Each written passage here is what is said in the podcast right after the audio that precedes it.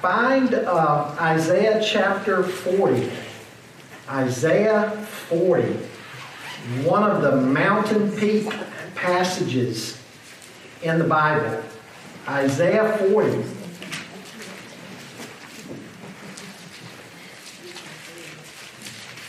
I know a guy up the road at First Baptist of Durham, no relation to me as far as I know, Dr. Andy Davis. Uh, when he preached through the book of Isaiah First Baptist of Durham, he memorized the entire book of Isaiah. The entire book.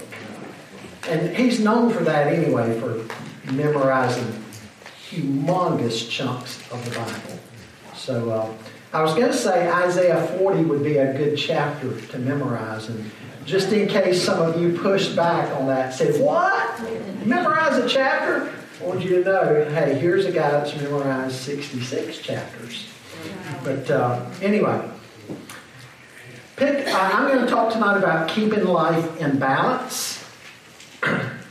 and beginning in verse 6, we'll read uh, and read through the chapter, and we'll camp out at the end some on verse 31. Verse 6 A voice says, Cry, and I said, What shall I cry? All flesh is grass, and all its beauty is like the flower of the field. The grass withers, the flower fades when the breath of the Lord blows on it. Surely the people are grass. The grass withers, the flower fades, but the word of our God will stand forever. Go up to a high mountain, O Zion, herald of good news. Lift up your voice with strength, O Jerusalem, herald of good news. Lift it up, fear not. Say to the cities of Judah, Behold your God. Behold, the Lord God comes with might, and his arm rules for him. Behold, his reward is with him, and his recompense before him. He will tend his flock like a shepherd. He will gather the lambs in his arms. He will carry them in his bosom, and gently lead those that are with young. Who has measured the waters in the hollow of his hand and marked off the heavens with a span? Enclosed the dust of the earth in a measure and weighed the mountains in scales and the hills in a balance? Who has measured the Spirit of the Lord, or what man shows him his counsel? Whom did he consult? And who made him understand? Who taught him the path of justice and taught him knowledge? And showed him the way of understanding. Behold, the nations are like a drop from a bucket, and are accounted as the dust on the scales. Behold, he takes up the coastlands like fine dust. Lebanon would not suffice for fuel, nor are its beasts enough for a burnt offering. All the nations are as nothing before him. They are accounted by him as less than nothing and emptiness. To whom then will you liken God, or what likeness compare with him? An idol? A craftsman cast it, and a goldsmith overlays it with gold and cast for it silver chains. He who is too impoverished for an offering chooses wood that will not rot. He seeks out a skillful craftsman to set up an idol that will not move. Do you not know? Do you not hear? Has it not been told you from the beginning? Have you not understood from the foundations of the earth? It is He who sits above the circle of the earth, and its inhabitants are like grasshoppers, who stretches out the heavens like a curtain and spreads them like a tent to dwell in, who brings princes to nothing and makes the rulers of the earth as emptiness. Scarcely are they planted, scarcely sown, scarcely has their stem taken root in the earth when he blows on them, and they wither, and the tempest carries them off like stubble. To whom then will you compare me that I should be like him, says the Holy One? Lift up your eyes on high and see. Who created these? He who brings out their host by number, calling them all by name, by the greatness of his might, and because he is strong in power not one is missing. Why do you say, O Jacob, and speak, O Israel, my way is hidden from the Lord? and my right is disregarded by my God? Have you not known? Have you not heard? The Lord is the everlasting God, the creator of the ends of the earth. He does not faint or grow weary. His understanding is unsearchable. He gives power to the faint. And to him who has no might, he increases strength. Even youths shall faint and be weary, and young men shall fall exhausted. But they who wait for the Lord shall renew their strength. They shall mount up with wings like eagles. They shall run and not be weary. They shall walk and not faint. Well, the holidays are upon us, right? It's hard to believe, isn't it? Where in the world has this year gone? With the holidays comes what? Busyness, stress, more stress and busyness than normal, and people pushing and shoving at the malls and buying gifts, right? People will be frantically looking for that perfect gift to give every member of their family. For other people, it's a time of depression, sadness, loneliness. And so at the holiday, you know, for those people, there may be empty chairs around the table. And we need to remember those in our church family, as we said earlier, who have lost loved ones this year, have lost a spouse, for instance.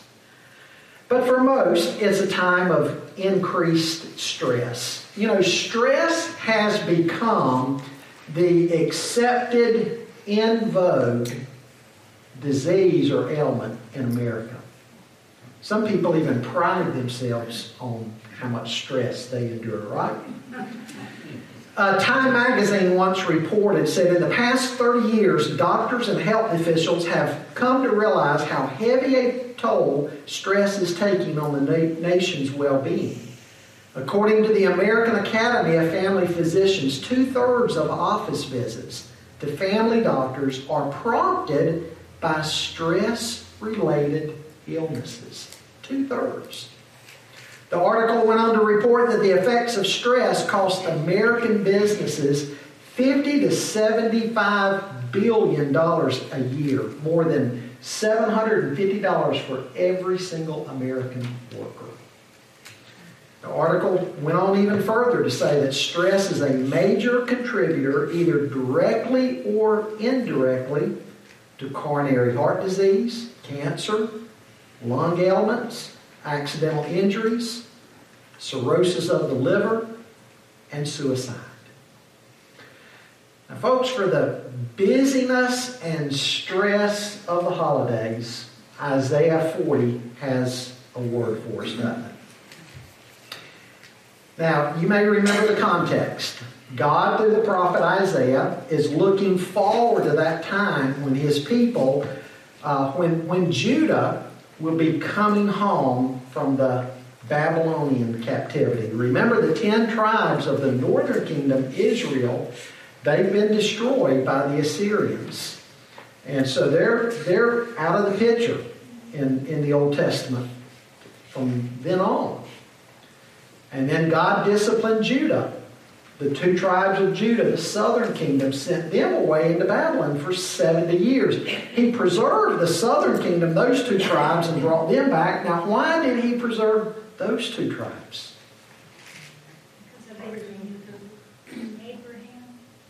Well, because certainly because of the promise to Abraham, but why even more so did he preserve That was the royal to Jesus Christ. The royal line to the Messiah? Exactly. So uh, anyway, he, Isaiah is looking forward to that time that they're going to be coming back, and the thought of coming back home was a time of joy, but it was also a time of stress. Now, why would it be a time of stress? Because they were going to get back home and see how destroyed their country and their city and their homes and the temple uh, were. Utterly destroyed. And they were going to have to rebuild everything. So, a time of joy going back home, yes, but also a time of a lot of work ahead, a lot of stress, a lot of busyness. Now, whether it's them at this time or us now, Isaiah 40 is a promise that amidst the stressful times in life, there can be perfect peace and rest in the Lord. It's a promise, but it's a promise I want you to notice based upon who God is. Isaiah 40 is a very God centered chapter. You know, when we get a fresh look at who God is and what He's done, then we come to understand what He can do now and what He is doing. Now, the first thing I want you to see with me tonight is the uncertainty of life. The uncertainty of life. There in verse 6, we read it at the beginning. A voice says, Cry. And I said, What shall I cry? All flesh is grass and all its beauty is like the flower of the field. The grass withers, the flower fades when the breath of the Lord blows on it. Surely the people are grass. The grass withers, the flower fades, but the word of our God will stand forever. We see that quoted in the New Testament, don't we? For instance, at the end of 1 Peter chapter 1, we see it quoted. We, we see other times in the New Testament where there's the imagery of, of, of flowers and grass and how it withers. It reminds me of James chapter 4. When James says, Come now, you who say today or tomorrow we'll go to such and such city and spend a year there and engage in business and make a profit, yet you don't know what your life will be like tomorrow. You're just a vapor that appears for a little while and then vanishes away. So instead, he said, you ought to say, if the Lord wills, we will live and do this or that. The uncertainty of life. Life is brief. Some people pass away at times that we would have never seen it coming. Even in life, we we miss out sometimes on how uncertain life is. We kind of presume upon the future, don't we? And when we do that, we often emphasize the wrong things. You know, King Solomon did in the Old Testament, didn't he? Emphasized all the wrong things. And you remember his verdict that he ended up saying about it all, everything he had done in life? What was that one word that he used? Vanity. Vanity. Vanity. He became disillusioned with life because he had, he had focused on all of the wrong things. He'd wasted much of his life on the wrong things. No wonder Jesus said in Matthew chapter 6, verse 19 and following, Do not lay up for yourselves treasures on earth where moth and rust destroy and where thieves break in and steal.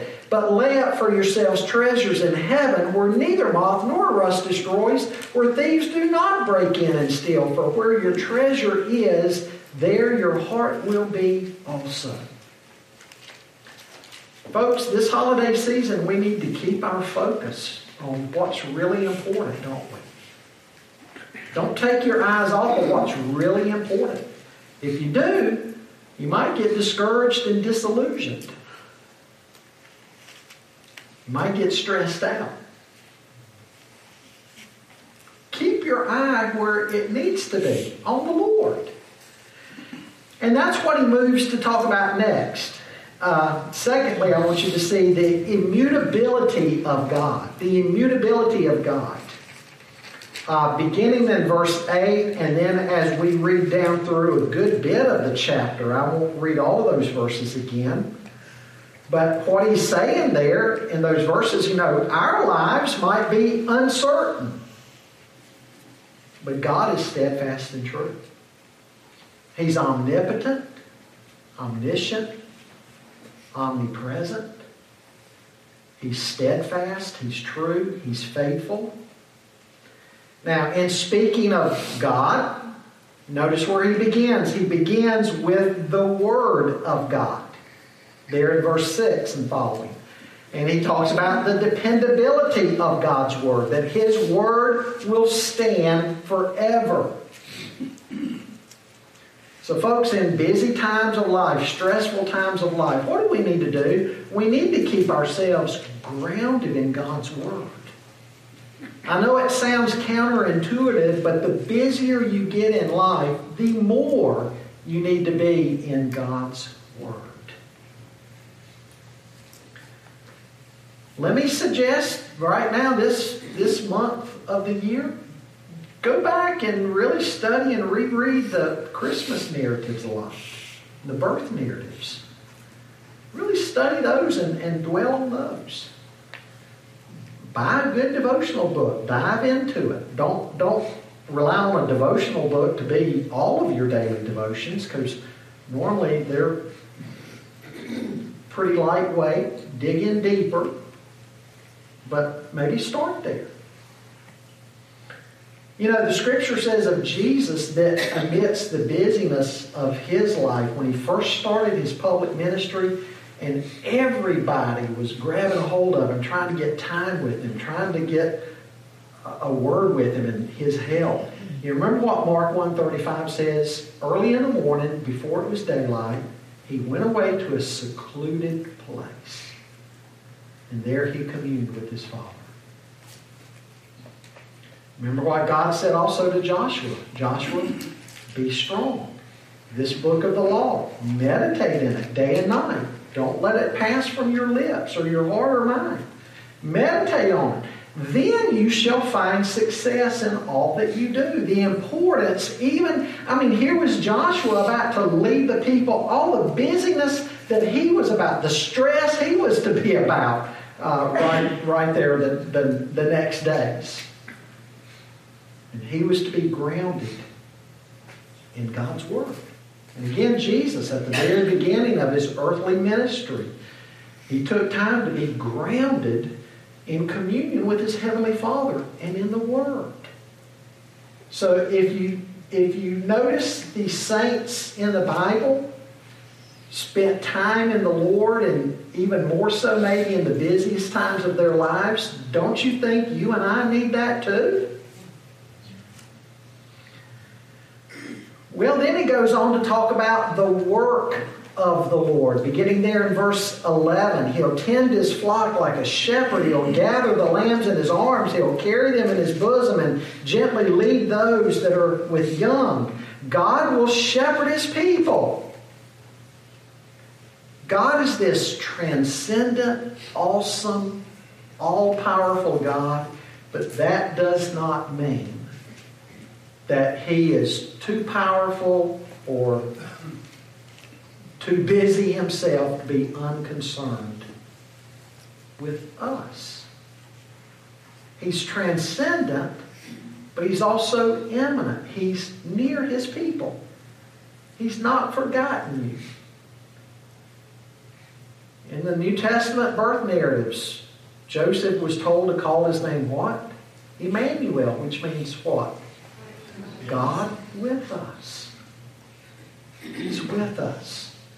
This great, majestic, mighty God that Isaiah is describing here is also with his people, and he shepherds his people. He's near. I think of Jacob when Jacob and his mom, Rebecca, pulled their little stunt, and he tricked his dad got the birthright from his brother.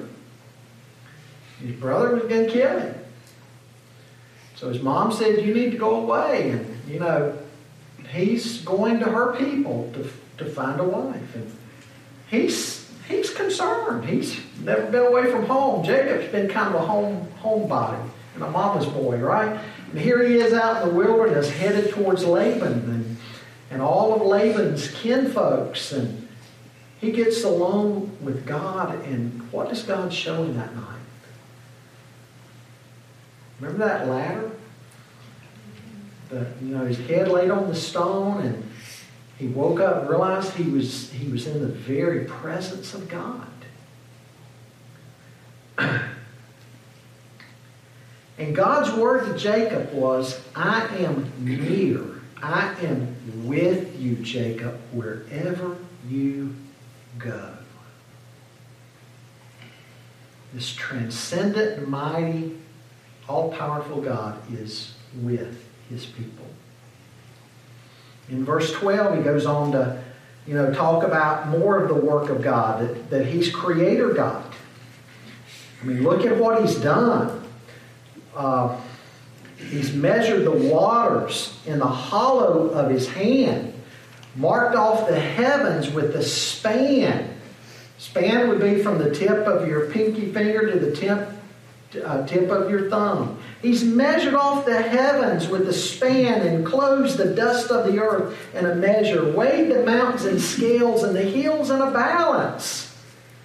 I mean, he's a mighty God. Look what he's done in creation. He said, Let there be light, and, and there was light. Somebody's estimating, I don't know how they come up with these measurements, that the oceans of the world contain more than 340 quintillion gallons of water, and yet God holds them in the hollow of his hand. The earth weighs six sextillion metric tons, and yet God says it's just dust on the scales.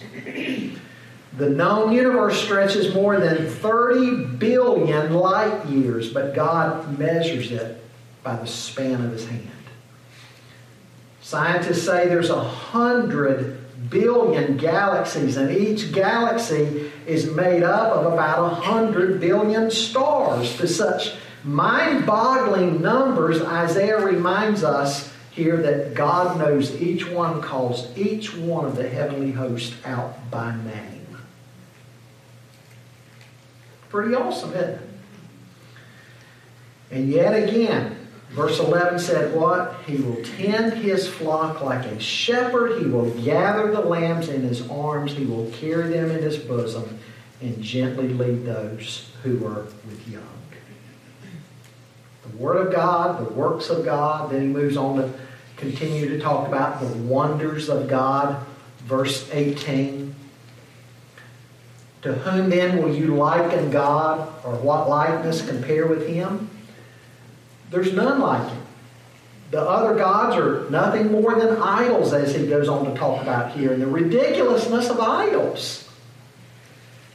Other places in the Old Testament, I, I, especially in Isaiah and Jeremiah, they, they mock idolatry. Somebody goes out, and I think it was Jeremiah that talked about somebody goes out, cuts down a big tree, takes, takes lumber, and builds his house with part of it, chops some of it up as fire to keep himself warm and cook his food over, and then carries another piece of it down to a craftsman to make an idol out of it. He stands up that idol, bows down to it, and says, You're my God. It's a dumb piece of wood. Can't hear, can't speak, can't see, can't do anything. It's a dead piece of wood. The foolishness of that. But look at verse 21 by way of contrast. Do you not know? Do you not hear? Has it not been told you from the beginning? Have you not understood from the foundations of the earth? It is He who sits above the circle of the earth, and its inhabitants are like grasshoppers who stretches out the heavens like a curtain and spreads them like a tent to dwell in, who brings princes to nothing, who makes the rulers of the earth as emptiness. Sits above the circle of the earth. Maybe if early man who th- thought hundreds of years ago thought the world was flat, maybe if they'd read this, they'd have seen sits above the circle of the earth, stretches out the uh, heavens like a curtain, reduces rulers to nothing. Look, look back at verse 15. Behold, the nations are like a drop from a bucket and are accounted as, as dust on the scales. Verse 17. All the nations are as nothing before him. They are accounted by him as less than nothing in emptiness. Folks, we're not to put our trust in governments and nations. Our trust is to be in the Lord. There's none like him. Verse 26, he brings out, he's talking about the starry host and all the heavenly bodies, brings out their host by number, calling them all by name By the greatness of his might and because he is strong in power, not one is missing. Have you ever had the privilege of maybe going far, far, far outside of the city lights into a pitch black portion of the country and looking up on a clear night? There's stars up there. City lights, you might look up there and well, there's one, there's one. Get out somewhere where there's no lights and look up, and you're like, whoa. He knows them all by name. What's the lesson that Isaiah is, showing us? The lesson that God's showing us through Isaiah. Don't lose sight of God. He can take care of you. Life may be busy, it might be stressful, might be hard, but God, this awesome, mighty God who has done wonders, He leads His sheep. He's the shepherd. Thirdly, I want you to see tonight the challenge to man. Verse 26, he says, Lift up your eyes on high and see. Verse 27, Why do you say, O Jacob, and speak, O Israel, my way is hidden from the Lord, and my right is disregarded by my God? Have you not known? Have you not heard? The Lord is the everlasting God the creator of the ends of the earth. He does not faint or grow weary. His understanding is unsearchable.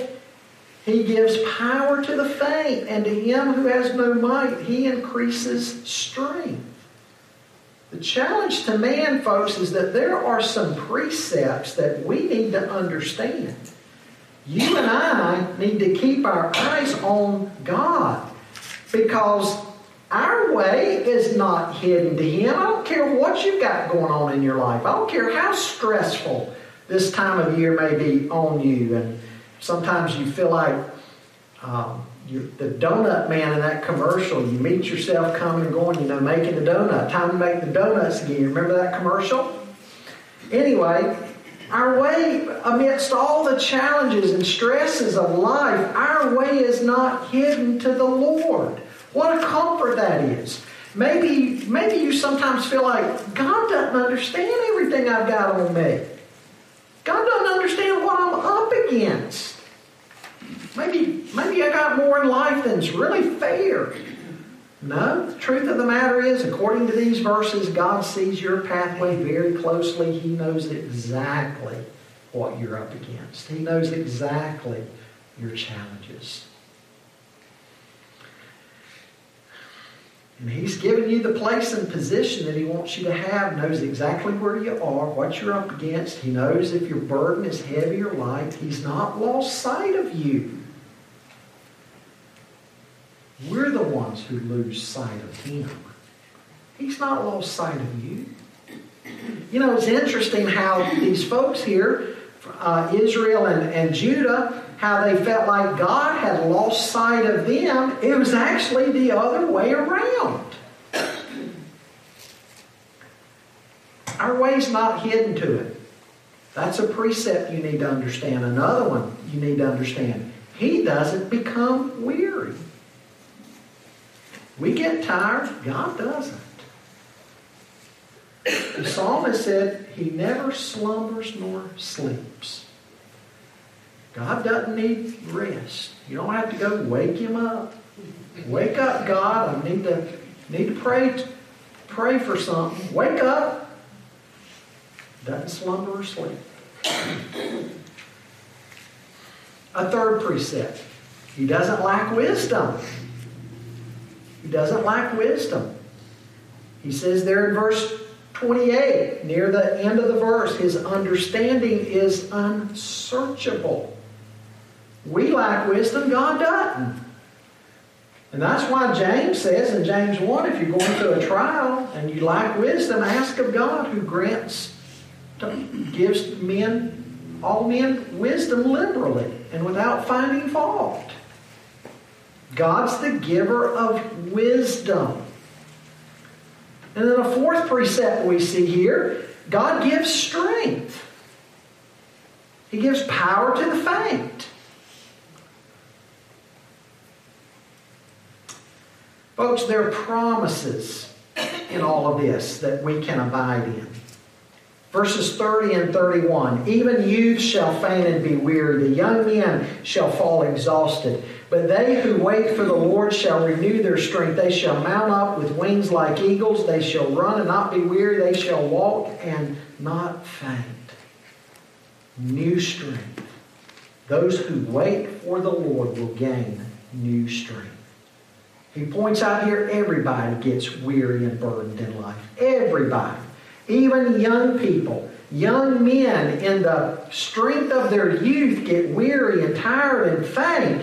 But he says, those who wait for the Lord will gain new strength. I want you to look at that word wait there. It's a very interesting word in the Hebrew. Uh, it, it's not a passive term, as the word is in English. In English, you know, we think of just kind of sitting back, stretching out, waiting, passive.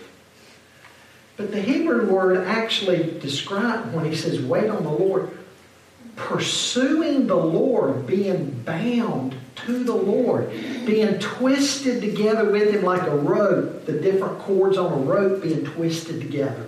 We're to, we're to wait on Him in, in a very active way like this, going after Him, binding our lives to Him, serving Him, worshiping Him, ministering to Him. Our English word doesn't communicate this.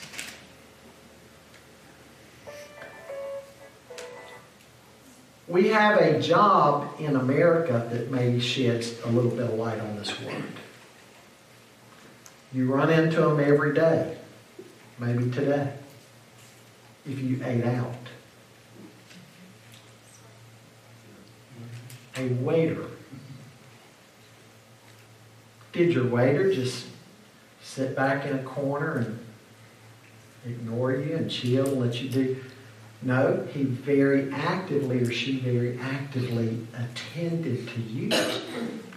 At least they did if they wanted a tip, right?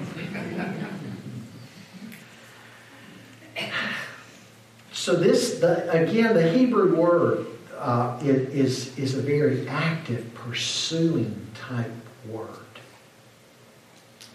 We're to hunger for God, thirst for Him, pursue Him, keep our eyes on Him. And as we do so, we're filled, we're satisfied, we're strengthened. Strength comes from waiting on the Lord, pursuing Him.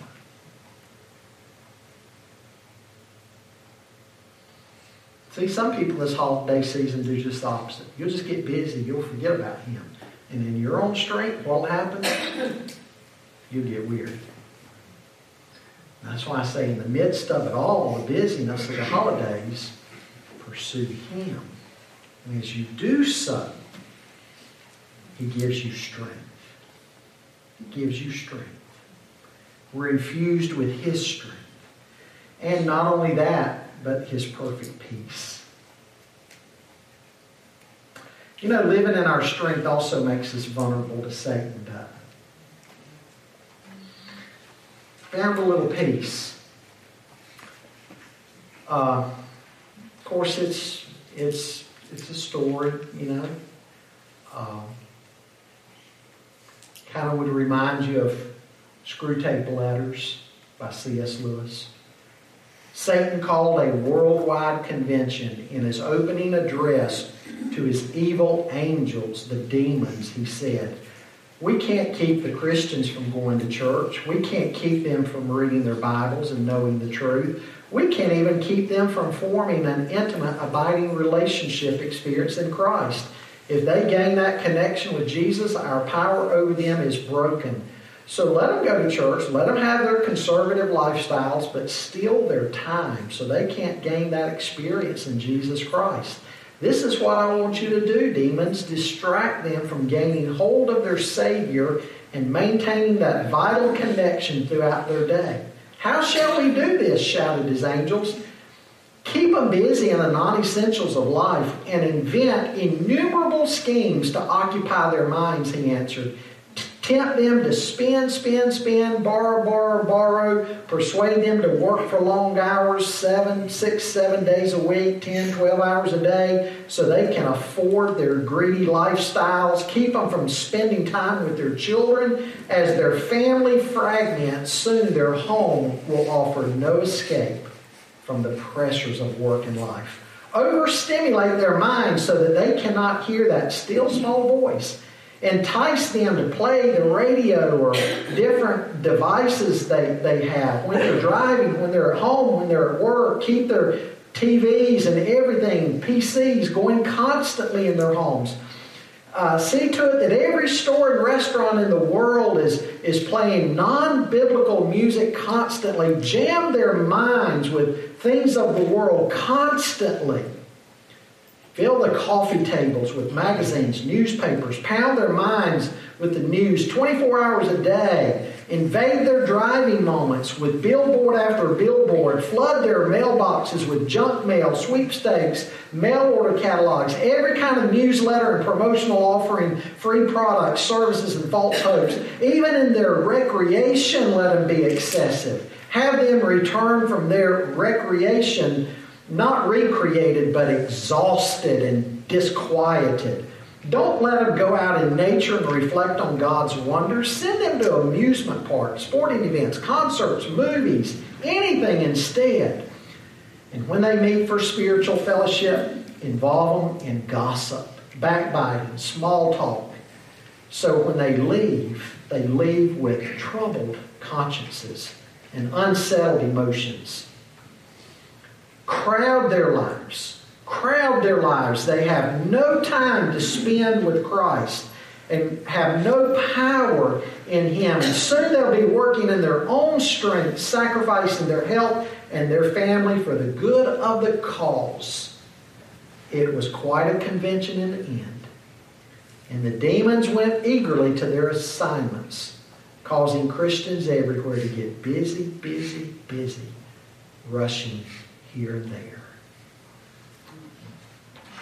Good?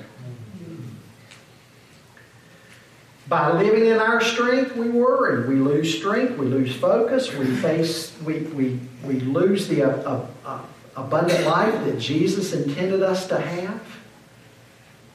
By failing to pursue God, by living in our own strength, we even neglect the day of rest that God's given us. We're a 24 7 society now.